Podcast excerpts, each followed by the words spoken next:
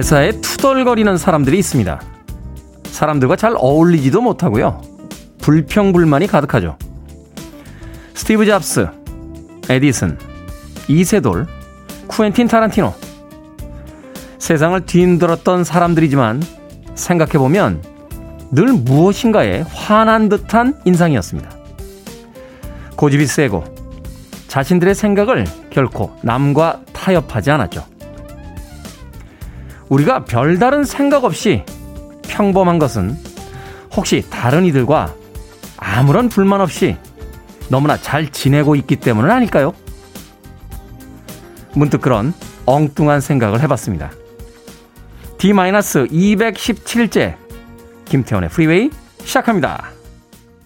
빌보드 kid의 아침 선택 김태훈의 프리웨이 저는 클테짜 쓰는 테디 김태훈입니다. 선곡표에 있을 때만 해도 어떤 곡인지 궁금했는데 음악을 듣고 나니까 기억이 나는군요. 로비 네빌의 셀라비 들이었습니다. 86년도에 차트 2위까지 올라왔던 아, 히트곡이었습니다. 로비 네빌은 자료를 찾아봤더니 11살에 기타를 치기 시작한 천재형 뮤지션이더군요.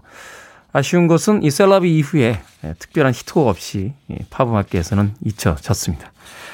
자, 이런 아침부터 여러분들께서 많은 문자, 사연 보내주셨습니다. 6627님, 이날치 범 내려온다. 이 아침 뜨겁게 불태워봅니다. 내려올 수가 없습니다. 예, 팝음악만 틀어드립니다. 이날치를 내려오게 할 수가 없네요. 아, 오늘 아침에 범 한번 내려와 줘야 되는데. 범은 못 내려오는 대신 네, 커피 내리시라고 커피 앤 도넛 모바일 쿠폰 보내드리겠습니다. 5868님, 비가 내려서 아내가 회사까지 데려다 주고 갔어요. 퇴근 시간에 오겠다고 합니다. 짧은 문자 보내주셨는데 되게 이런 문자 뒤에는 행복해요. 뭐 기분이 좋습니다. 이렇게 감정적인 표현이 좀 있어야 되는 거 아닙니까? 약간 무섭게 느껴져요. 아내가 데려다 주고 갔습니다. 퇴근 시간에도 오겠다고 합니다. 약간 감시당하는 느낌인가요? 5868님. 역시 커피 앤 도넛 모바일 쿠폰 보내드리겠습니다. 아내분하고 맛있는 커피 드세요. 박봉기님, 안녕하세요, 테디. 혹시 흰옷 입으면 검색 1이라고 생각하시는 거 아닙니까? 요즘 밝은 옷 많이 입으시네요. 라고 하셨고요. 황승현 씨께서도 테디, 올 화이트 패션 좋습니다. 따뜻한 우유가 생각납니다. 라고 하셨는데, 네, 오늘 좀 정신없이 나오다 보니까 트레이닝복을 입고 왔어요. 산지 한 5년도 넘게 예, 지난 옷인데, 예, 그냥 걸쳐 입은 게 어쩌다 보니까 하얀색 패션이 됐습니다. 자, 고동현 씨께서요, 테디 형, 아니, 테디 삼촌이라고 해야 하나요? 안녕하세요. 저는 용인시에 사는 고 아무개라고 합니다. 라고 보내주셨고요. 박현정 씨, 굿모닝, 테디 오빠. 라고 보내주셨습니다. 이쁜이님, 테디 PD님, 작가님 안녕하세요. 새벽에 신랑 코 고는 소리가 어찌나 크던지요. 비몽사몽 머리가 멍한 아침입니다. 이래서 어른들이 따로 자나 봅니다. 피곤한 화요일이 될 것 같은 불길한 예감이 듭니다. 라고 하셨습니다. 코골이 참 문제죠, 이거. 네. 저는 예전에 여행 다니다가요, 그, 기차에서 코골이 때문에, 예, 국제적으로 싸움 나는 것까지 봤어요. 이 여행 막 배낭여행 하는 사람들, 그 많이 이렇게 피곤해 하시잖아요. 그런데 기차 칸에서 제 기억이 맞다라면 아마 무슨 체코, 체코인가요? 헝가리 사람이 코를 골아가지고, 예. 중국 사람하고 한번 국제적 분쟁이 나는 것까지 본 적이 있습니다. 이 코골이 참 문제입니다. 병원 가시면 이렇게 주무시기 전에 이렇게 뭐 이렇게 무는 거나 뭐 이런, 이런 거로 코골이를 좀 완화시켜 주는 거로 알고 있는데 그렇죠. 네. 병원 한번 찾아보시는 것도 좋은 해결 방법이 되지 않나 하는 생각이 듭니다. 3744님, 테디는 어제 꿈 이야기 궁금해서 물어봅니다. 좋은 일 있으셨나요? 있다면 있고, 없다면 없는 하루였습니다. 자, 여러분들의 참여 기다립니다. 문자번호 샵 1061, 짧은 문자 50원, 긴 문자 100원, 콩은 무료입니다. 여러분 지금 KBS 2라디오 김태훈의 프리웨이 함께하고 계십니다. KBS 2라디오 yeah, 김태훈의 프리웨이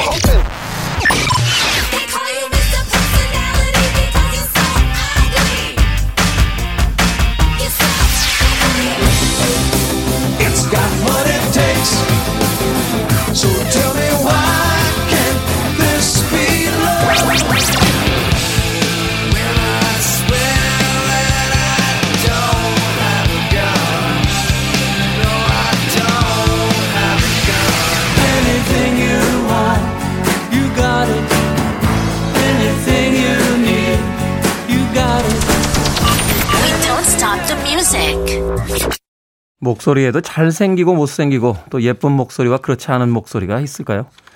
아마 그런 구분이 있다라면 단연코 예쁜 목소리의 주인공이지 않을까 하는 생각이 듭니다. 메린 맥그리거의 Torn Between Two Lovers 들으셨습니다. 힘내봄님께서요. 오늘 휴가라 어젯밤에 늦잠 자려고 새벽에 잤는데 이 시간에 눈 떠지는 건 뭐죠? 아무래도 늦잠은 저에게 맞지 않나 봐요. 그냥 일어나서 돌아다니고 있습니다. 하셨습니다. 이 신체가 적응하는데 아, 시간이 걸리더라고요. 어. 저는 지금 8월 31일부터 방송을 했으니까 9, 10, 11, 12, 1. 거의 5개월째 방송 중인데 주말만 지나고 나면 월요일, 화요일에 아직도 새벽에 일어나는 게 이렇게 빨리 적응이 되질 않습니다. 그 예전에 비행기 타시는 분들, 이 승무원분들한테 이야기를 들었더니 시차가 많이 바뀌는 곳에 이렇게 가시잖아요. 일 때문에. 그때는 현지 시차대로 살면 안 되고요. 어, 자신이 이제 원래 살고 있던 돌아간 곳에 돌아갈 곳의 시차대로 그곳에서도 생활을 하신대요. 근데 시차를 극복하는 가장 좋은 방법이 그 세 끼 밥을 자기가 원래 먹던 시간에 먹는 거랍니다. 그러니까 현지 시간이 아니라 자기 몸 시간에 맞춰서. 그러니까 말하자면 뭐 뉴욕에서는 새벽인데 그 자기가 있던 서울에서 이제 원래 그때가 점심시간이다. 그럼 그때 밥을 먹어줘야 요게 이제 한국으로 다시 돌아왔을 때 신체가 적응하는데 아주 잘 되진 않, 않터, 안, 안, 안, 터입니다. 네. 안 터입니다. 이상한데. 저도 가끔 짧은 출장 갈 때, 예. 그런 방법으로 한번 해보려고 했는데, 그게 또 안 되더라고요. 예, 시차 적응하는 게 쉽지가 않습니다. 네. 이봉남님, 이번에 한 김장김치 김치통에 꾹꾹꾹 가득 눌러 담아놨었는데 발효되면서 부풀어버린 김치가 통 밖으로 철철 흘러나와 냉장고가 빨갛게 됐습니다. 할 수 없이 모조리 다 꺼내서 닦다가 김치 한 줄기 톡 끊어 먹어봤는데 새콤 아삭한 맛이 기가 막혀요. 보통 발효가 아니었나 봅니다. 오늘은 좀 힘들었지만 앞으로 맛있게 먹을 생각을 하니 기분이 좋습니다. 라고 해 주셨습니다. 그렇죠. 예전에 오늘 비행기 얘기 많이 하네요. 예전에 왜 그 처음으로 해외여행 가시는 분들이 김치통 가지고 탔다가 터져가지고 예, 항공기에서 폭탄 터진 것처럼 김치통이 터졌다 하는 에피소드들 들었던 적이 있는데 발효되면서 이 가스 나오는 음식들이 가끔 있죠. 어, 저도 커피 로스팅 합니다만 커피를 볶아 놓으면요. 당일날 하고 한 2, 3일 동안은 가스가 많이 나와요. 그래서 종이봉투나 통에다 넣을 때 너무 가득 넣어 놓으면 나중에 이제 뚜껑이 열리지 않거나 예, 종이가 막 이렇게 부풀어 오르는 경우를 볼 수 있습니다. 조금 네, 여유를 두고 어, 통에다 담으시는 게 어떤가 하는 생각이 듭니다. 그 김치 저도 먹고 싶네요. 음, 아침에 하얀 쌀밥에 김치 아 맛있죠. 김성희 씨, 테디 아침에 가스불에 홍합탕 올려두고 깜빡하고 있다 넘쳐 흘러버렸습니다. 키친타올로 수습 중입니다. 프리웨이 들으면서 기분 전환해야겠네요. 아이 등교가 있어서 마음이 어느 때보다 바빠요. 온라인 수업하는 아이도 챙겨야겠습니다. 라고 보내주셨습니다. 아침부터 바쁘신 가정주부분들이 많군요. 이봉남님, 또 김성희님 두 분에게 따뜻한 아메리카노 모바일 쿠폰 보내드리겠습니다. 콩으로 들어오신 것 같은데요. 네. 샵 1061로 이름과 아이디 다시 한번 보내주시면 모바일 쿠폰 보내드립니다. 짧은 문자 50원, 긴 문자 100원입니다. 자, 김수진님의 신청곡으로 갑니다. 스티비 원더, You are the sunshine of my life.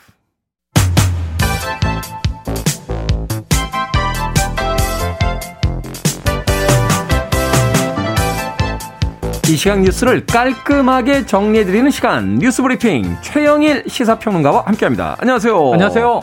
자 어제 박범계 법무부 장관 후보자 인사청문회 있었습니다. 네. 어떤 이야기가 오갔습니까? 쟁점이 뭐 굉장히 많았죠. 네. 언론 검증에서 나온 의혹들도 있었고요. 뭐 재산 신고 누락 이 의혹이 있었는데 어린 시절에 상속받은 땅이 있었던 거예요. 네. 이걸 이제 공직자 재산 신고 때 왜 누락했느냐? 죄송하다 이렇게 사과를 했습니다. 음. 그리고 이제 불법 다단계 투자와의 연루 이제 여기에 대한 또 집중적인 질의도 있었는데 대부분 관계 없다 부인을 한 상황입니다. 그래서 이제 개인적인 의혹에 대해서는 뭐 부인하거나 또는 이제 사과하거나 이제 실수였다. 그래서 큰 한방은 없었어요. 음. 오히려 이제 경, 검찰 개혁과 관련된 쟁점 본인이 문재인 정부 검찰 개혁의 마지막 구원투수로 기용됐다고 생각한다. 이런 얘기를 했거든요. 그러니까 검찰 개혁 어떻게 할 거냐. 지금 올해 들어서 평검사 500여 명에 대한 인사는 났습니다. 이건 추 장관이 한 거고요. 네. 그럼 이제 임명이 된다면 고위직 항상 이제 윤석열 총장의 측근이냐, 뭐 추미애 라인이냐 지난해 내내 이런 얘기가 많았는데 이 고위직 인사 어떻게 할 거냐? 자, 윤석열 총장의 의견도 잘 경청해서 인사를 하겠다 이렇게 네. 얘기했습니다. 협력하겠다는 얘기를 했고요. 하나 쟁점이 뭐냐면 최근에 이미 예전 일인데 김학의 전 법무차관이 갑자기 해외로 출국하려고 할 때 출국 금지를 내렸는데 이 출국 금지 과정이 사실은 위법했다. 이걸 지금 검찰이 수사하고 있어요. 야당 쪽에서 굉장히 정점화시키고 네네. 있죠. 그런데 이게 잘 따지고 보면 검사가 검사를 수사하는 형국이에요. 그러네요. 네. 그러다 보니까 이거 좀 이상하지 않느냐 해서 공수처가 그래서 생긴 거다. 이 민주당의 이 김용민 의원이 질문을 하면서 공수처법에 따르면 이런 사건을 공수처가 하라고 돼 있는 거다. 그럼 이 김학의 출국 이 위법 여부에 대한 의혹 이걸 공수처로 이제 이관할 의향이 있느냐? 어 그렇게 하는 것이 뭐 맞다고 본다. 이런 이제 답변들을 했어요. 네. 그래서 어제 인사청문 경과 보고서는 채택되지 못했는데 자, 보고서가 이 청와대로 가지 않으면 대통령이 재송부 요청을 합니다. 열흘 이내 기간을 두고 이틀 내로 뭐 5일 내로 길게는 열흘 내 재송부해 주십시오 하는데 이때도 채택이 안 되면 이제 임명 강행을 하게 되는 거죠. 그래서 제가 보기에는 재송부 요청이 바로 이루어질 것 같고요. 음. 한뭐 하루 이틀 사이에 박범계 법무부 장관으로 임명되지 않겠는가 이렇게 관측이 되네요. 사실 청문회 전부터 굉장히 야당의 공세가 셀 것이다라는 예측을 했는데 맞습니다. 어제 기대보다는 그러니까 크게 뭐 쟁점화되거나 부각되지가 않았죠. 한 방이 없어요. 대체로 인사청문회가. 그런데 음. 야당은 또 야당대로 이제 어제 한 시간여 늦게 설전을 벌이다 시작이 됐는데 왜 증인 채택을 막느냐? 여당 의원이 다수잖아요. 여야가 합의 안 하면 증인 채택이 어려운데 지금 문제가 되는 예를 들면 이 사법고시 존치를 요구하는 고시생 모임 네. 이런 데가 폭행 논란이 있었는데 사실은 전날 미리 이 증인들을 불러다가 국민의힘은 국민청문회를 따로 열었어요. 그러니까 이제 또 이 백혜령 간사 같은 민주당 의원은 아니 전날 부적격이라고 다 얘기해놓고 청문회 뭐하러 합니까? 이런 이제 또 공방이 오가기도 했고. 네. 뭐 어쨌든 뭐이 굉장히 복잡합니다. 네. 자, 김종철 정의당 대표가 어제 전격 성추행을 인정하면서 사퇴를 선언을 했습니다. 어, 사퇴를 했습니다. 네. 김종철 정의당 전 대표가 돼버렸어요. 이게 어제 오전에 나온 가장 충격적인 속보인데, 네. 이 정의당의 이제 부대표, 이 배복주 부대표가 젠더 인권 위원장이기도 한데 기자회견을 모았어요.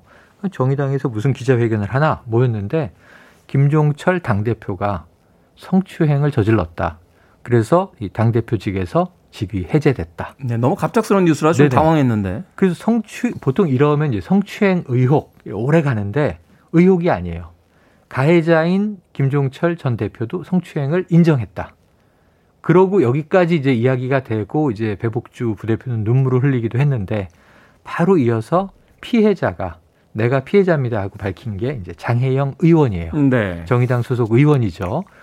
그러니까 이게 사건인 즉슨 1월 15일 금요일이었습니다.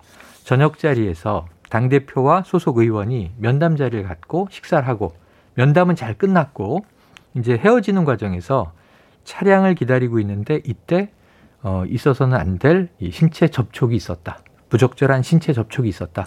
여기까지만 설명이 되고 있어요. 그래서 이제 이 주말에 고민을 했겠죠. 장혜영 의원이 어떻게 해야 되는가. 그러다가 정희, 장혜영 의원도 어제 입장문을 냈는데 자, 이것은 무관용의 원칙으로 처리할 수밖에 없다. 당대표에 의해서 저질러진 일이기 때문에 더 엄중하다. 1월 18일 월요일입니다. 이때 젠더 인권위원회에 이런 일이 있었다고 얘기를 했고 일주일 동안 정의당은 비공개로 내부 조사를 한 겁니다. 가해자인 김종철 전 대표도 인정. 피해자는 당연히 이런 일이 있었다. 그래서 이제 조직적으로 당 차원에서 인정됐기 때문에 어, 이게 직위해제할 수밖에 없다. 무관용 원칙으로 대응하기로 했다. 어제 발표고요. 김용철 전 대표도 입장문을 냈습니다. 정치적 신뢰에 대해서 자신이 배신으로 답했다. 용서받을 수 없다. 이런 얘기를 하면서 스스로 첫 번째는 대표직에서 사퇴, 두 번째는 단기위원회에 자신에 대한 징계를 다 일임한다. 네. 그리고 세 번째로는 성폭력 예방 프로그램을 이수하겠다. 그러면서 마지막에는 저열한 성인식을 바꾸도록 노력하겠습니다. 이렇게 돼서 발표가 된 바로 당일날 이건 성추행 의혹이 아니라 성추행이 확인된 사건으로 종결이 됐고요.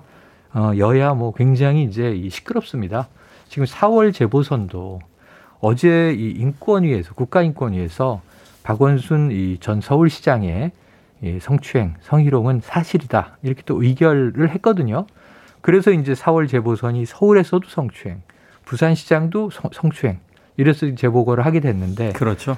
아 우리나라에서 가장 이제 진보적인 성평등 또 이제 어떤 성소수자 이 양성 평등의 문제에 대해서 가장 앞서온 진보 정당의 당 대표가 성추행으로 사퇴하는 일이 벌어져서 이 국민의힘 논평은 이렇습니다.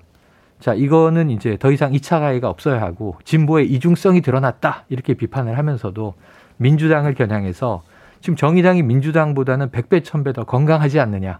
인정하고 사퇴하지 않느냐. 그러니까 민주당은 어, 2차 가해가 없도록 노력해야 한다. 이런 논평을 냈습니다. 자, 대전의 비인가 학교 시설에서 코로나19 확진자가 무더기로 나오고 있다는데 이게 어떻게 된 겁니까? 자, IM 선교회라는 조직이 있어요. 이 선교회 산하에 전국에 여러 비인가 학교가 있습니다. 지금 문제가 된 건 대전의 IEM 국제학교, 비인가 학교인데 120명의 학생이 기숙생활을 해요. 교직원도 있고. 근데 여기서 공동생활하죠. 구내 식당에 칸막이도 없죠. 샤워실도 같이 쓰죠. 지난 12일에 확진자가 나왔는데 아무 조치를 하지 않았어요. 아. 학생이 93%가 확진됐습니다. 120명. 어제 127명이었고 오늘 아침에 보니까 132명으로 늘었고요. 그런데 여기서는 또 이 다른 광주에 있는 TCS 이 국제학교라는 또 다른 학교도 운영하고 있고 전국의 방과후 학교를 20여 곳 운영하고 있어서 최근까지 입학 설명회를 돌아다닌 거예요.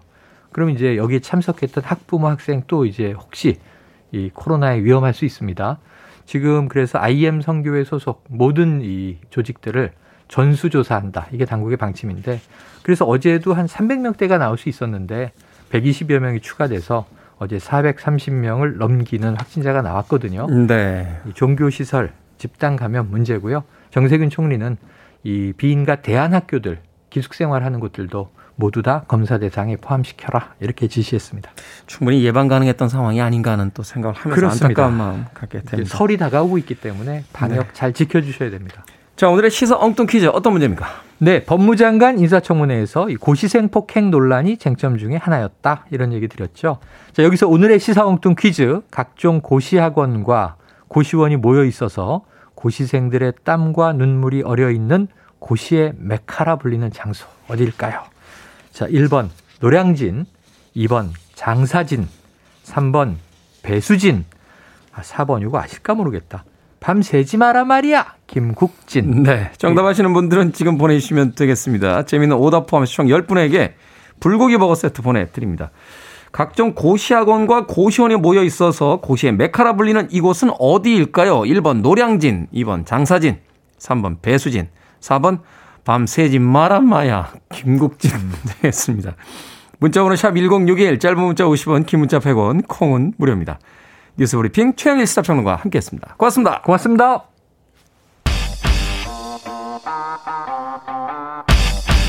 면도기 만드신 분과는 상관이 없습니다. 질레트입니다. Mr. Personality.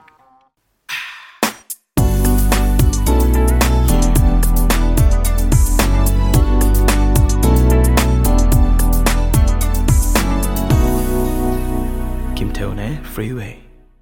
Player의 Baby Come Back 들으셨습니다. 연인에게 baby라고 부르는 것도 참 영국 미국식 표현이죠. 네, baby. 예.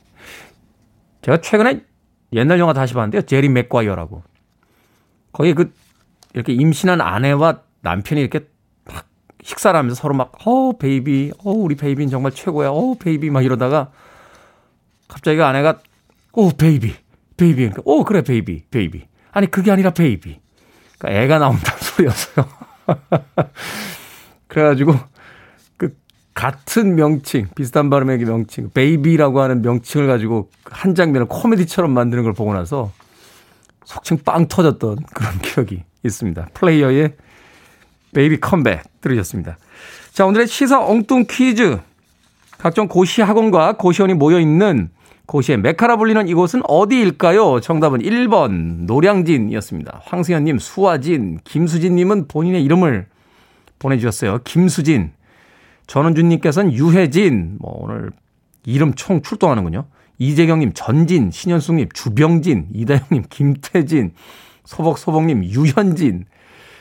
박미연님은 장사진이라고 보내주셨고요. 정난양님은 승진. 네. 염원을 담아서 보내주신 것 같아요. 배종원님은 미스 코리아 진.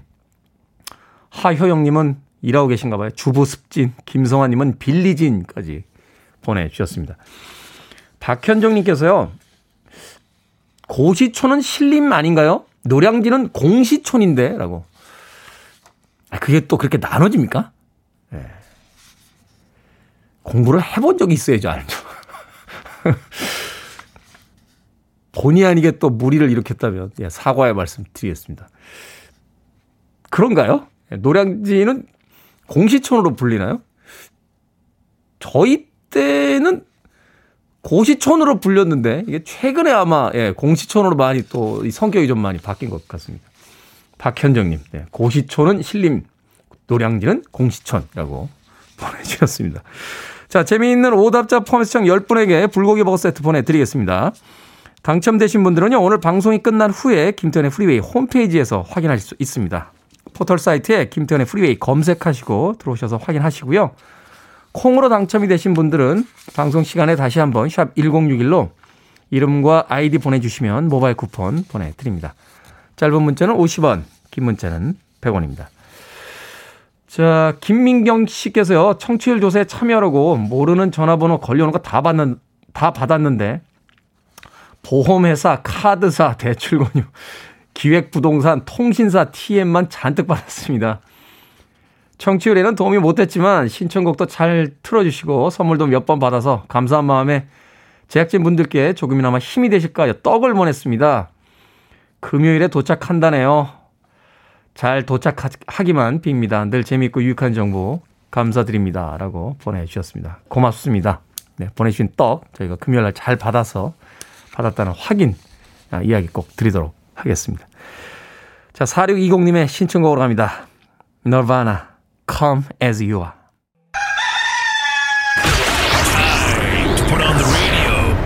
김태훈의 프리웨이 찍었어? 내 먹는 거 찍었어? 빨간색이 매콤하고요. 노란색은 안 매워요. 아. 파란거 핫바만 이런 먹으면 되는 국물 한 잔씩 드릴까요? 아, 네. 하나 먹고 저희 하나 먹고 습니다. 음. 이 집, 이 집 유명한 집이에요. 네. 음, 더 많이 넣어요. 그리고 아. 여기 다섯 개 더 계산하셔야 돼요. 네. 오늘 대표님이 사주신다니까 나도 잘 먹겠습니다. 아, 미투. 이건 어떻게 해서 먹는 거죠? 네, 그 앞에 간장 발라서 드세요. 아, 그래? 이 오뎅은 쫄깃쫄깃하네요. 네. 다른 오뎅보다. 후보님 맛있게 드시네. 부산 사람이어서요. 하나만, 하나만 먼저 주고 맛있어 뭘 팔아줘야지. 생각을 여는 소리, Sound of Day. 오늘은 선거철만 되면 전통시장을 찾는 역대 정치인들의 유세 현장 들려드렸습니다. 찰칵찰칵 카메라 셔터가 요란하게 터지는 가운데 선거에 출마한 후보들은 때 아닌 먹방쇼를 펼쳐 보입니다. 보좌관의 비서, 기자들을 대동하고요. 먹는 방법도 잘 모르는 시장 먹거리를 먹는 이유. 그건 아마도 재래시장이 서민층의 상징처럼 되어버렸기 때문이겠죠. 서울과 부산시장 보궐선거를 두 달 남짓 남겨두고 있는데요.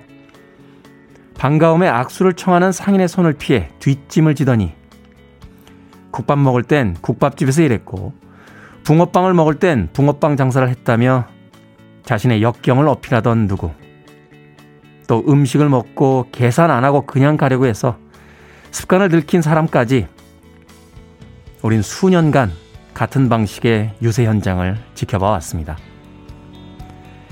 정치를 외면하자니 국민의 권리를 포기하면 안 되고 지켜보고 있자니 속이 답답하고 그래서 더욱 우리가 달라져야 할 것 같습니다. 그럴듯한 포장지로 휘감은 선물 상자안이 아닌 꼼꼼히 쳐다보고 잘 생각해서 우리의 대변인을 뽑아야겠죠.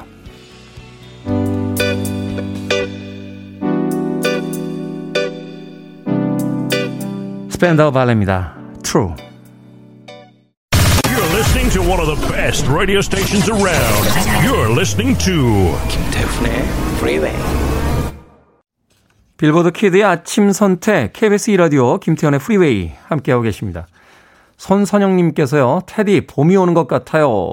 Good morning이라고 하셨는데, 아직 안 옵니다. 네, 이번 목요일인가요? 금요일부터 다시 추워진다고 하니까 너무 섣부르게 어, 봄이 온 것 같다라고 하시고 옷 얇게 입으시면 안 됩니다. 0650님께서요. 비 오는 날 전조등 켜고 운전하라고 방송 좀 부탁합니다. 방금 사고 날 뻔했습니다. 라고 하셨습니다. 아이구야. 그렇죠. 저도 운전하다 보면 전조등이 켜진 줄 알고 그냥 어, 밤에도 어, 습관적으로 운전할 때가 있습니다. 전조등 확인을 한번 꼭 하십시오. 0650님 따뜻한 아메리카노 한 잔 보내드리겠습니다. 마음 좀 다잡으십시오. 봄천사님, 테디님 마스크 쓰고 계신 게 더 준수하고 인물이 사시는 것 같습니다. 벗음 끝납니다. 네, 5815님의 신청곡 나탈리 멀천트 One Fine Day 1부 끝곡입니다. 2부에서 뵙겠습니다.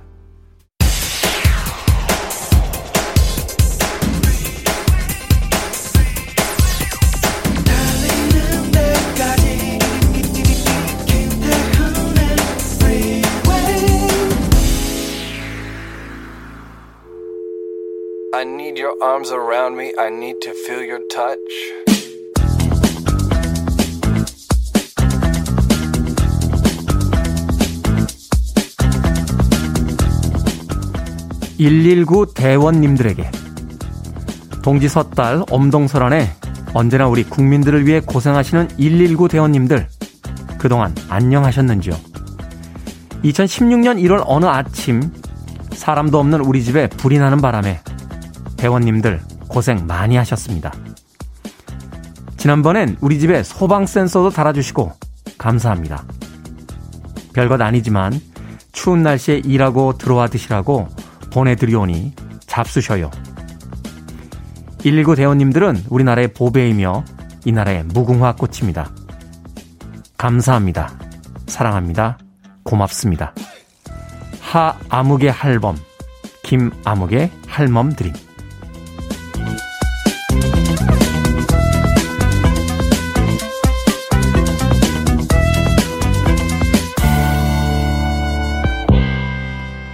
뭐든 읽어주는 남자. 오늘 읽어드린 글은요. 지난 20일 부산 해운대 소방서로 도착한 귤 상자 속의 손편지였습니다. 화재를 겪은 노 부부는 허망하게 타버린 집을 보며 눈물을 삼키셨을 겁니다. 그리고 실현의 순간 함께 해준 119 대원들을 잊지 않으셨습니다. 화마의 흔적을 지어낸 지난 5년간 대원들에게 늘 마음의 빚을 졌다는 두 분을 보며 생각하게 되죠. 노 부부를 도운 119 대원님들의 진심. 그 손길을 감사히 여기는 노 부부의 진심. 진심과 진심이 맞닿으면 이렇게 따뜻하구나 새삼 생각하게 됩니다. 할머니, 할아버지, 따뜻한 마음 전해주셔서 저희 역시 감사합니다. 캐리 앤 론의 IOU 이 곡으로 김태훈의 Freeway 2부 시작했습니다. 오늘 뭐든 읽어주는 남자 화재를 겪은 뒤에 그 화재를 진압해준 부산 해운대 소방서로 귤 상자와 손편지를 보내주신 노 부부의 이야기 들려드렸습니다. 세상이 삭막하다 라고 이야기합니다만 그래도 역시 살만한 곳이다 라고 느끼게 되는 것은 이런 작은 사연들 또 소중한 진심들이 있기 때문이 아닐까 하는 생각 해봅니다. 바닷물이 썩지 않는 것이 어, 약 한 3% 정도 되는 그 염분 때문이라고 해요. 우리 사회를 유지시키는 것도 어떻게 보면 큰 소리 뻥뻥 치고 대단한 일을 했다라고 어깨를 으쓱하는 누구보다는 이게 소소한 일상 속에서 진심을 잃지 않는 사람들이 있기 때문이 아닐까 생각해 보게 됩니다. 자, 뭐든 읽어주는 남자는 여러분 주변에 의미 있는 문구라면 뭐든지 읽어드립니다. 포털 사이트에 김태훈의 Freeway 검색하고 들어오셔서 청취자 참여라고 쓰여진 부분 누르시면 뭐든 읽어주는 남자 게시판이 있습니다. 또 말머리 뭐든 달아서 문자나 콩으로도 참여하실 수 있습니다. 문자 번호는 샵 1061, 짧은 문자 50원, 긴 문자 100원, 콩은 무료입니다. 채택되신 분께는 촉촉한 카스테라와 라떼 두 잔 모바일 쿠폰 보내드리겠습니다. I want it, I need it, I'm desperate for it. Okay, let's do it. 김태훈의 Freeway. 멋진 곡이었죠. 클라이맥스의 Precious and Few에 이어진 멜리사 맨체스터의 Looking Through the Eyes of Love 들으셨습니다. 저는 예전에 니카 코스타라고 하는 음, 지금은 뭐 중년의 여인이 되어 있겠습니다만 당시에는 10대 소녀의 목소리로 이 음악을 들었던 기억이 있는데 또 성숙한 여인의 목소리로 듣는 음, 이 곡도 또 다른 어떤 분위기가 있다라는 생각을 해봤습니다. Looking Through the Eyes of Love 들으셨습니다. 2177님, 테디 요즘 혼술에 푹 빠져 있습니다. 역시 오늘도 숙취 있는 하루가 될 것 같습니다. 아니, 혼자서 술을 얼마나 드시는데 숙취가 생길 정도로 혼술을 하십니까? 코로나로 인해 혼술을 즐기다 중독된 듯 하네요. 혼자 보내는 시간이 좋기도 하고요. 라고 보내주셨습니다. 2177님. 코로나가 우리를 답답하게 만들기도 합니다만, 우리 삶을 다시 한번 돌아보게 되는 계기를 만들어주는 건 분명한 것 같아요. 뭐라고 할까요? 그, 예전처럼 막 많은 사람들을 만날 수 없기 때문에 사람을 만날 때 다시 한번 생각해 보게 되는 것 같아요. 어, 이 만남을 꼭 해야 되는지, 이 사람을 꼭 만나야 되는지. 그러다 보니까 이제 혼자 있는 시간들이 늘기 마련인데, 최근에 랜선으로 그 모임 하시는 분들도 굉장히 많잖아요. 저도 한 두 모임 정도 있습니다. 예. 2, 3주에 한 번씩 무슨 요일 몇 시에 집합. 이래가지고 자기 집 책상에 앉아서 랜선으로 이렇게 맥주 캔 하나 들고서 예, 만나는 모임도 있는데 2177님 네. 혼자 술을 드시면 많이 드십니다. 예. 그냥 뭐 대화할 상대도 없고 그러니까요. 계속 이렇게 술을 드시게 돼요. 조금 숙취가 올 정도면 좀 줄이시는 게 어떨까 하는 생각이 드는군요. 2177님. 네. 이술 많이 드시는 분들 단백질 빠집니다. 치킨 한 마리 보내드리겠습니다. 예. 역시 음주자들에겐 단백질이 약이죠. 2177님. 고혁진님. 저희 집 가훈이 키 커서 싱겁다 소리 듣지 말자인데요. 190인 저에게 너무 부담되는 말입니다. 테디의 적당한 키가 부럽습니다. 약 올리십니까, 지금? 아니, 그렇지 않나요? 사람들에게 제 키로 태어나겠냐, 고혁진 씨의 키로 태어나겠냐 하면은 누구 키로 태어나겠습니까? 밖에 계신 스탭들 우리 한번 여성분들은 이제 남자를 만날 때 어, 테디 키로 만나겠느냐 아니면 고혁진 씨의 190cm로 만나겠냐 여기에 이제 표를 던져주시면 되겠고 남자분들은 이제 본인이 태어나실 때 자 테디의 키로 태어나겠다. 예. 저보다 조금 작은 민룡 PD는 손을, 손을 들었어요. 민 PD는 내 키도 부러운 거지 이제. 여성분들은 안 드신 거로 봐서는 예, 더 이상 묻지 않겠습니다. 이 고혁진님 190cm 멋진 키인데요. 어. 제가 바지 입을 때 가끔 그런 생각을 해요. 저는 사실 통을 이렇게 헐렁한 바지를 많이 안 입는데 사실은 좀 이렇게 헐렁헐렁한 바지를 좀 입고 싶거든요. 근데 이게 헐렁한 바지를 입으려면 키가 좀 나와줘야 됩니다. 이게 좀 키가 좀 나와줘야 딱 약간 통이 있는 바지를 입어도 이게 폼이 탁 나는데 제 키가 애매한 키예요. 애매한 키라 통이 좀 있는 바지를 입으면 예, 옛날 표현으로 하면 이제 아버지 바지 입고 나온 듯한 예, 그런 핏이 나오기 때문에 고혁진님, 네. 그 키 아주 좋은 키입니다. 예, 부러워하지 마시길 바라겠습니다. 7291님, 오늘 화장이 정말 안 되네요. 짜증이 나서 그냥 출근해야겠어요. 지각할 것 같아요. 라고 하셨습니다. 7291님. 그래도 요새는 좀 마스크 쓰는 것이 일상화돼서 여성분들 편하지 않으신가요? 화장 요새 그렇게 많이 안 하신다는 여성분들, 예. 굉장히 많으신데, 7291님, 오늘 어떤 특별한 자리가 있나요?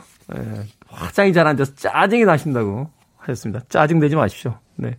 비타민 음료 보내드리겠습니다. 예. 역시 최고의 화장은 피부 아니겠습니까? 예.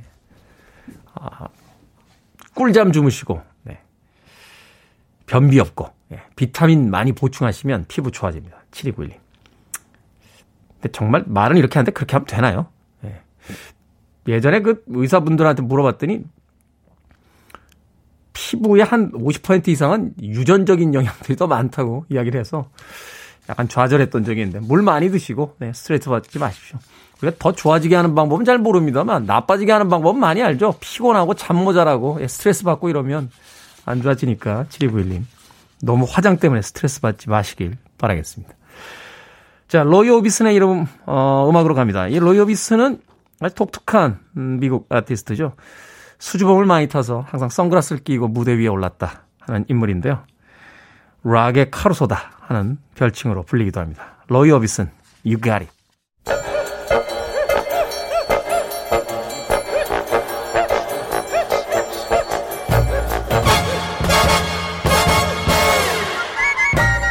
온라인 세상 속 촌철살인 해학과 위트가 돋보이는 댓글들을 골라봤습니다. 댓글로 본 세상.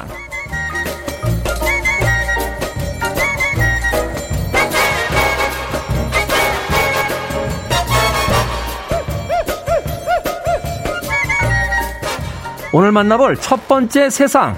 자, 자, 흡연자들 주목. 우리 부대는 1인당 담배꽁초 20개를 모아야만 PX에서 담배 한 갑을 살 수 있다. 알겠나? 한 군부대의 획기적인 담배꽁초 처리법이 화제입니다.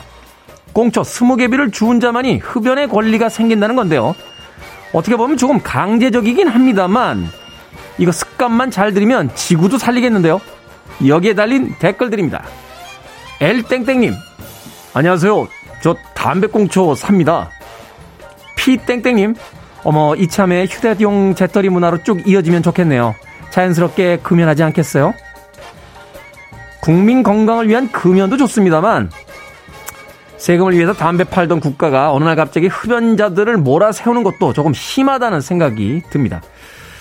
그래도 흡연은 지정된 장소에서 하고요. 꽁초는 거리에 버리면 안 되겠죠. 지킬 건 지켜야 되니까요. 참고로 저는 담배 끊었습니다. 요새도 생각나 근데.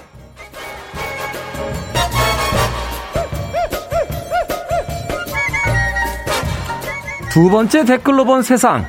어느 날 내 아이가 어린이집에서 선생님으로부터 학대를 받게 됩니다. 분통한 마음에 경찰에 어린이집 CCTV를 요청하자 아주 어처구니 없는 답변이 돌아옵니다. 개인정보보호법에 따라 영상에 나오는 모든 인물의 동의를 받아야만 열람이 가능합니다. 동의를 받지 못하면 사람들의 얼굴을 전부 모자이크 해야 하는데 35일치 화면을 처리하려면 시간당 10만원, 약 3천만원이 나오겠네요. 어떻게 진행하시겠습니까? 영화나 드라마가 아닙니다. 울산에서 실제로 있었던 일이고요.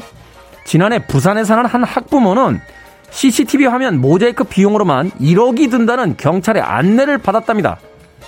여기에 달린 댓글들입니다. T땡땡님, 아니 돈 없으면 CCTV 확인도 못하는 겁니까? Q땡땡님, 실시간 녹화는 초상권 무시하고 마음대로 진행하더니 녹화본 재생하는 건 초상권 때문에 모자이크를 해야 된다니. 도대체 이게 말인가요? 막걸리인가요? 그러니까요. 언제부터 이렇게 인권의식, 사생활 보호에 관심이 많았는지 모르겠습니다. 자동차 블랙박스에 카페만 가도 달린 CCTV로 전 국민이 녹화되는 시대인데요. 그나저나 찍을 수는 있지만 볼 수는 없다. 야 신박한 논리네.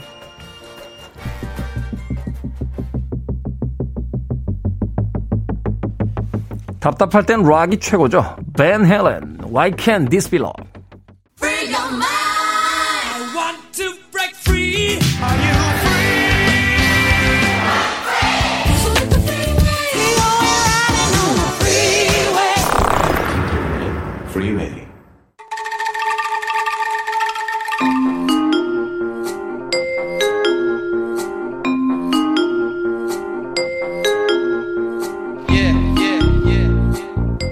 김태훈의 Freeway 제목만 슬쩍 보고 들은 뉴스에 숨겨진 팩트까지 끝까지 파헤쳐보는 hidden 뉴스 이 시간은 팩트체커 뉴스톱의 김준일 대표와 함께합니다. 안녕하세요. 예, 안녕하세요.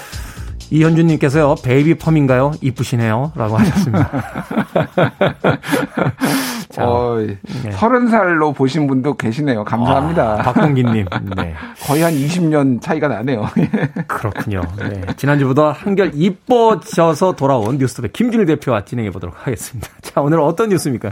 예, 오늘은, 어, 최근에 지난주까지 굉장히 큰 화제를 불러일으켰던 그 손모 씨, 뭐 이름이 다 나와가지고 이제는 뭐 손창현 씨, 손창현 씨의 표절 문제를 좀 다뤄보려고 준비를 해왔습니다. 예. 이분은 거의 그 인터넷 그 사이트에 들어가니까 어, If You Catch Me인가요? 네. 네 거기 나오는 레오나르도 디카프리오 캐릭터던데요.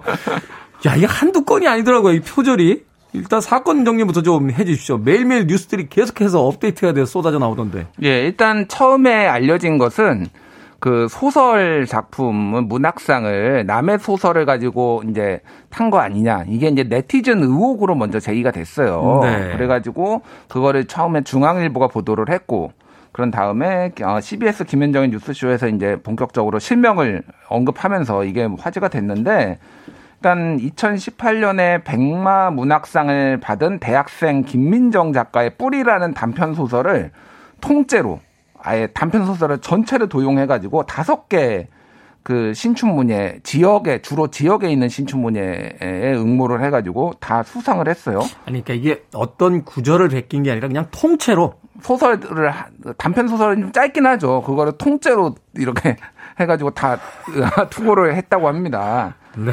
그래서 뭐 그 문학상에 받은 거는 뭐 16회 4개 김장생 문학상, 2020 포천 38 문학상, 뭐 제7회 경북일보 문학대전 가작, 뭐 글로리 시니어 신춘문예 당선, 개간지 소설 미학, 뭐 신년호 신인상 뭐 이런 걸 받았는데 잘 모르시죠. 저도 잘 모릅니다. 예, 이런, 네. 이런 게 있는지. 그러니까 엄청 유명한 뭐 상들은 있잖아요. 이런 데 같은 경우에는 사람들의 주목도도 엄청 받고. 그러니까 주목도... 메이, 메이 저 어떤 그 신춘문예가 아니라 예. 약간 지, 지역에 있는 어떤 그 조금 마이너한 이제 신춘문예. 한 300개 있다고 합니다. 한국에. 아. 그러니까 잘 몰라요. 우리나라에 영화제도 한 300개 있다. 아, 영화제도 300개 있네요. 네, 어찌됐건. 그러니까 어찌됐든 이런 데다가 다 넣어가지고 다 상을 휩쓴 거예요. 근데 이제 이제 검증이 안 된 거죠. 어찌됐든 이렇게 봤는데 알고 보니 이것뿐만이 아니었다. 라고 하면서 줄줄줄이 이제 나오기 시작한 거예요. 이게 시작이었던 거죠? 예, 이게 시작이어서 일단은 본인의 이력, 경력 같은 것이 다 위조나 위조 가능성이 있었다라는 거고, 뭐 이를테면은 뭐 고속도로 의인상을 받았는데 그거 상을 받은 거는 사실인데 네. 119에 신고된 게 없다고 합니다.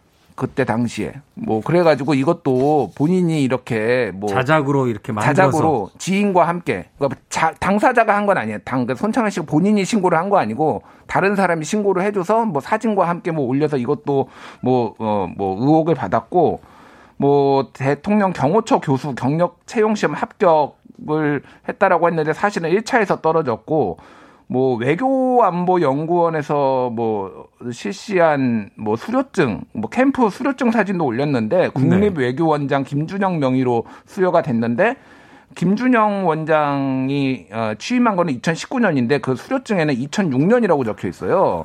그래서 이거에 대해서는 본인은 옛날에 수료를 했는데 네. 수료증을 분실을 해서 다시 받은 거다라고 주장을 하고 있는데 어쨌든 뭐 어, 확인이 그 부분은 정확하게 확인 안 됐습니다. 뭐 네. 하여간 뭐 어, 제2회 흡연 예방 문화재 공모정원에서 최우수상을 받았는데 이 대회는 초중고생을 대상으로 하거든요. 근데 이분이 이제 어, 거의 40이에요. 나이를 속인 거죠, 한마디로 얘기하면은. 뭐 그런 것도 있고 시니어를 대상으로 하는 건데 나이를 올려가지고 응모해서 받은 것도 있고 군사망 사고 진상규명위원회 조사관이라고 본인을 밝혔는데 시험을 본 적은 있지만은 떨어졌고 뭐, 뭐 이런 식으로 해서 본인이 어디까지가 진실이고 어디까지가 가짜인지조차 좀 구분하기 힘들 정도로 다만 이제 고려대에 재학을 했던 것은 사실로 밝혀졌고요. 네. 거기서 박사 과정을 이제 그 세종 캠퍼스에 있는 북한학과에서 박사 과정을 한 것도 확인이 됐습니다. 다만 이제 중 재적이죠. 어. 그 제대로 공부를 못 해가지고 그 대위 신분이었다고 해요. 그래서 네. 학교를 안 나와서 재적당한 거 뭐 이런 것들은 일정 정도 사실인 걸로 지금 확인이 되고 있습니다. 아니 갑자기 왜 그 누구 이렇게 만날 때 보면 음. 명함에 왜 이렇게 직업 한 서른 개 있는 분 계시잖아요. 아, 그런 분들 많아요. 예, 조심해야 됩니다. 그런 분들. 갑자기 갑자기 그런 분 생각이 나는데 아니 도대체 이 손모 씨, 손창영 씨 뭐 하는 분인데 이런 이런 일들을 한 겁니까? 아, 근데 좀 저는 뭐 솔직히 이거는 범죄고 이거는 그렇죠. 절대 용서받을 네. 수는 없지만은 개인의 얘기를 들어보면은 조금 뭐 안 됐다? 약간 그런 느낌도 들어요. 그러니까 이분이 이 사람이 이제 어, 군대에서 장기 복무를 했어요. 네. 그러면서 이제 공군에서 근무를 하면서 이제 뭐 이게 조종사의 꿈을 꿨는데 어, 군내에서 사고가 나면서 그거에 대한 책임을 지고 대위였나 거기에서 이제 그, 그좀 불명예 제대를 합니다. 예편한 거죠. 그러면서 어, 취업이 안 되는 거예요. 그러면서 이제 의욕과 자존감이 막 떨어지는데 우연히 본인 주장으로는 우연히 공모전에 하나 남의 걸로 해서 자존감을 회복하자 그래가지고 했는데 그게 덜컥 되면서 상금도 받고 뭔가 자신을 인정해주는 이런 것들을 느끼면서 아 이거를 좀 해야 되겠다라고 하면서 계속 여기저기 거 넣었다라고 해요. 그래서 한 40개 정도 지금까지 했는데 본인 주장으로는 3분의 1만 위조고 나머지는 다 자기 힘으로 한 것이다라고 이제 주장을 하고 있는데 그것도 솔직히 못 믿겠습니다. 뭐 본인의 능력으로 한 것도 있겠죠. 근데 네. 3분의 1보다는 더 되지 않을까 위조가. 지금 확인된 것만 해도 예, 한 20개 가까이 거의 10개는 확실히 넘고 20개 가까이 되기 때문에 그럼 확실히 그래서 뭐 일단 뭐 이게 알려지면서 뭐 아, 사라지고 싶다. 어, 그리고 음. 이제 무릎 꿇고 나 사과를 드리고 싶다 뭐 이렇게 얘기를 하고 있어요.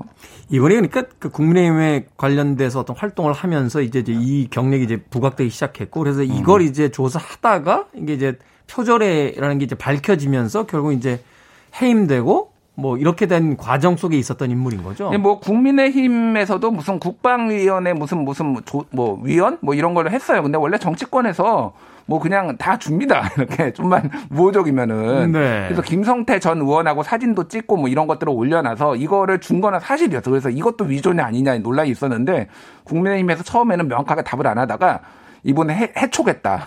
라고 아. 어, 보도자로 발표. 우리도 약간 피해자다 이런 뉘앙스로 약간 얘기를 했어요. 어쨌든 국민의힘도 좀 검증하기가 힘들었죠. 이 정도 이력을 가지고 어, 이렇게 과시를 하는 분이라면은 이게 참 이런 경우가 있는 것 같아요. 그러니까 다른 데서 허위 어떤 기록을 만들어 오면 음. 또 다른 단체에서 그걸 꼼꼼히 이렇게 조사해 보는 게 아니라 그분이 가져온 이력을 보고 아 이 정도 이력이면 그냥 저희도 해드리죠. 뭐 이렇게 해서 서로 아름아름 해주다 보면 그런 정교한 어떤 조사 없이 부여된 어떤 직책이라든지 직위라든지 혹은 어떤 그 타이틀 자체가 계속해서 이제 다른 거짓 된 이그 경력으로 쌓여가는 이런 어떤 악순환이 만들어지는 게 아닌가 하는 맞아요. 그걸 reference check라고 보통 얘기를 하는데 네. 앞에서 했겠거니 앞에서 팩트 체크를 했거니라고 믿는 건데 이게 언론 기사에서도 사실 굉장히 많이 나와요.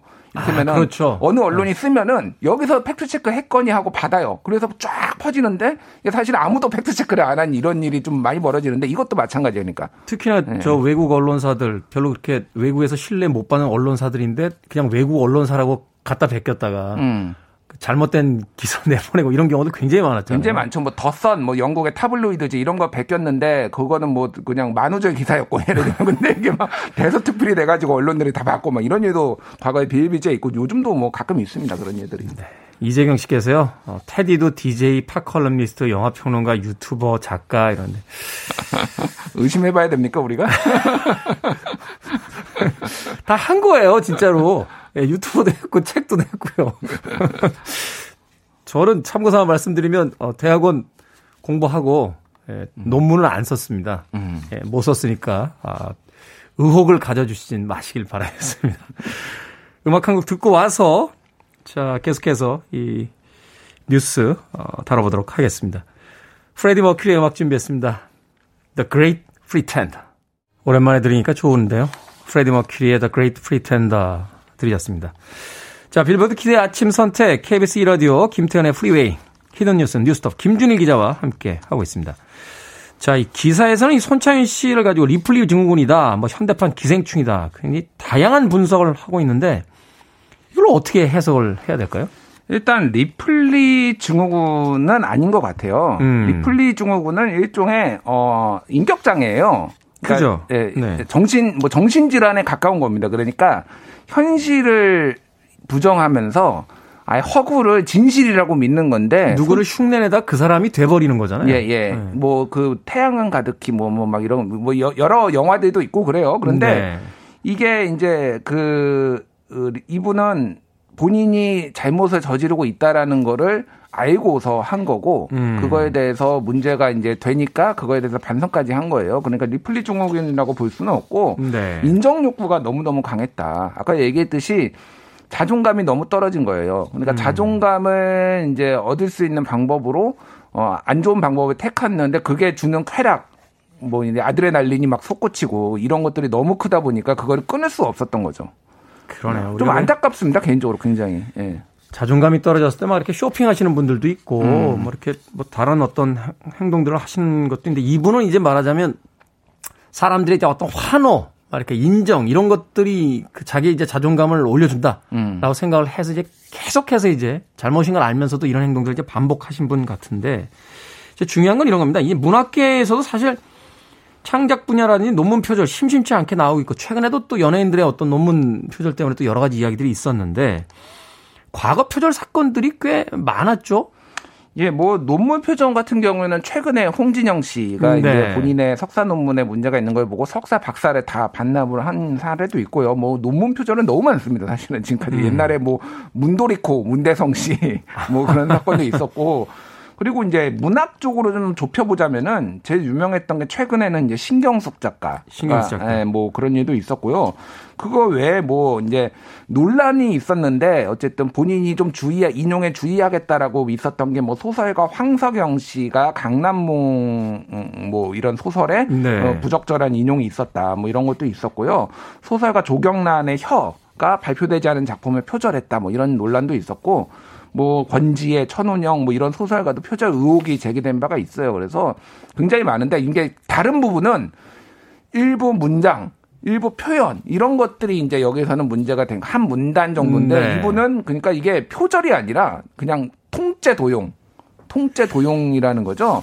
그 심지어는 그 가수 유영석 씨도 지금 여기에 관, 그 관련이 된 피해자예요. 네. 그, 그 노래 뭐죠? 그 그 유영석의 화이트, 화이트. 라는 프로젝트 그룹의 일집 그, 그, 노래가 화이트거든요. 네. 그거를 그 2020 이병주 하동 국제 문학제에서 디카시라고 그 사진하고 시하고 같이 이렇게 제출을 하는 건데 이분이 1등을 합니다. 이, 이 손창현 씨가. 근데 그 화이트의 노래 가사를 그대로 다섯 줄 중에 네 줄을 따가지고 본인 내 제출해서 받은 거예요 상을. 아니, 잠깐만 1등에 뽑힌 것도 뽑힌 거지만 음. 그걸 심사위원들이 몰랐단 말이에요. 근데 나중에 그거를 파, 적발을 합니다. 그래가지고 어. 취소를 해요. 그게 작년 8월에 그 수상을 했는데 9월에 취소를 하니까 이 손창현 씨가 소송을 제기합니다. 처음부터 이게 창작이라는 말이 조건이 없었다. 그래서 나는 인용으로도 될 줄 알았다. 그러면서 주최 측을 대상으로 소송까지 걸었어요.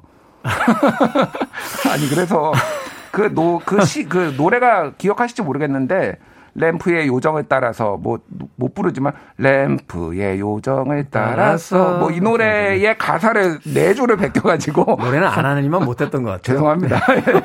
급 사과 보드로 예. 뭐 그런 일도 있었습니다. 그래서 뭐 이제 지금 뭐 소송을 걸겠다 뭐 이런 사람들이 이제 좀 나올 것 같아요 조만간. 왜 이런 일들이 자꾸 벌어지는 겁니까? 이 표절이라든지 어떤 음. 그 남의 것을 도용하는 것에 대한 어떤 시스템, 뭐 음. 법적인 제도 이런 게 없기 때문입니까? 아니면은 뭐라고 할까요? 그럼에도 불구하고 그것을 통해서 얻을 수 있는 것들이 더 많기 때문입니까? 일단은 사기꾼은 어느 나라나 존재합니다. 이게 뭐 한국만의 특수성은 아닌 것 같아요. 어느 네. 나라나 존재를 하고 그래서 그거를 방지하는 시스템이 있었는데 다만 이제 우리가 하나하나씩 깨지고 있어요. 기억하실지 모르겠는데 황우석 논문 조작 사건 기억을 해보시면은 네. 설마 세계적인 서울대 교수가 뭐 세계적인 학술지에 내면서 논문을 조작했겠어?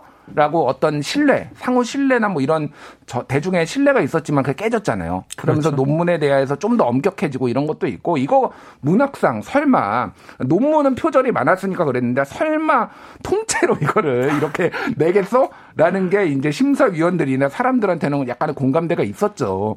근데 이게 깨진 거예요, 사실은. 그렇다고 한다면 이제 시스템을 마련을 해야 되는 거고 다만 이제 좀 어렵습니다. 이게 쉽지는 않아요. 왜냐하면은 문학상 같은 경우에는 소설이나 이런 것들을 다 DB화 하지 않으면은 이게 걸리지가 않잖아요. 그렇죠. 일단은 수상작들 같은 경우는 이제 DB, 그러니까 말하자면 컴퓨터 안에다 집어넣으면 인공지능이 찾잖아요. 음, 음. 그 동일한 것들이 있는지 없는지. 음. 네네. 그래서 뭐 구글에도 검색이 되려면은 이게 그러니까 온라인으로 텍스트가 있어야지 어떻게 해서든 구글이 찾아내는데 만약 그런 것도 없다. 라고 한다라면은 다행히 이 이거 같은 경우는 이, 이 명대 명지대 신문에서 주최한 그 백마 문학상 같은 경우에는 이게 원본이 온라인에 있었어요. 그러니까 네. 사람들이 어떻게 어떻게 하다 보니까 찾은 겁니다. 근데 이제 뭐 이거는 모를 수도 있는 거죠. 막 발표를 안 해버리고 막 이렇게 막 그런 게 있으면은 그러니까 음. 비비화를 해야 되는 작업들이 있고 어찌됐든 어, 사회적 비용이 많이 듭니다. 저실내 사회일수록 뭔가 이 테스트를 거쳐야 되고 검증을 해야 되다 보니까 전체적으로 사회적 비용이 좀 올라가는. 근데 어쩔 수가 없어요 지금 한국 사회가. 예. 예전에도 그런 이야기 있었잖아요. 어, 한 사람을 영원히 속일 수 있고 여러 사람을 잠깐 속일 수는 있습니다만 여러 사람을 영원히 속일 수는 없다라는 음. 이야기가 있는데 이제는 디지털 시대입니다. 이런 행동들은 어디선가 이제 드러나기 마련이고 음. 또 최근에 그 아이돌을 그 가르치는 분들의 이야기 중에 가장 인상적이었던 게 미래의 가장 큰 경쟁력은 도덕성이다. 음. 왜냐하면 어릴 때부터의 모든 행적들이 다 SNS를부터 다 기록이 되기 때문에 어, 무엇인가 큰 잘못을 어릴 때라도 저지르게 되면 나이 들어서라도 그것이 단지 반드시 드러난다. 그러니까 음. 아이들에게 도덕 교육부터 시켜라 하는 이야기를 하는 걸 들은 적이 있는데 이번 사건을 통해서 우리 사회가 좀 바라봐야 될 지점을 다시 한번 생각해 봐야 되는 게 아닌가 하는 생각이 드는군요. 예. 신뢰가 가장 중요한 자산이 될 것 같습니다. 앞으로. 네. 자, 빌보드 키드의 아침 선택 KBS 2라디오 hidden 뉴스 뉴스톱 김준일 기자와 함께 했습니다. 고맙습니다. 예, 감사합니다.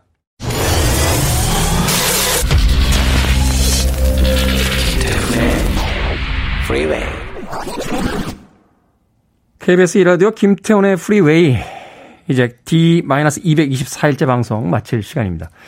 이용우 씨께서요. 테디는 장이 건강한가요? 저는 찬 음식을 먹으면 탈이 자주 나더라고요. 라고 문자 보내셨습니다. 저 찬 음식 별로 안 좋아합니다. 아, 목소리에 또 좋지 않다라고 해서 최근에는 냉장고에 넣어놨던 물도 다 꺼내놓고 예, 미지근하게 먹고 있습니다. 의사분들한테 이야기 들었더니요. 찬 음식을 많이 먹으면 배가 나올 확률이 높대요. 장이 차지면 이렇게 장 주변에다가 지방을 이렇게 붙인대요. 안에 온도를 올리려고. 얘기해놓고 나니까 의사분한테 들은 건지 아니면 의사분 옆에 있던 분한테 들은 건지 잘 모르겠습니다. 자, 맥신 나이팅게일의 림미언 오늘 끝곡입니다. 비가 촉촉히 내리기 시작했습니다. 편안한 화요일 하루 되십시오. 전 내일 아침 7시에 돌아옵니다. 고맙습니다.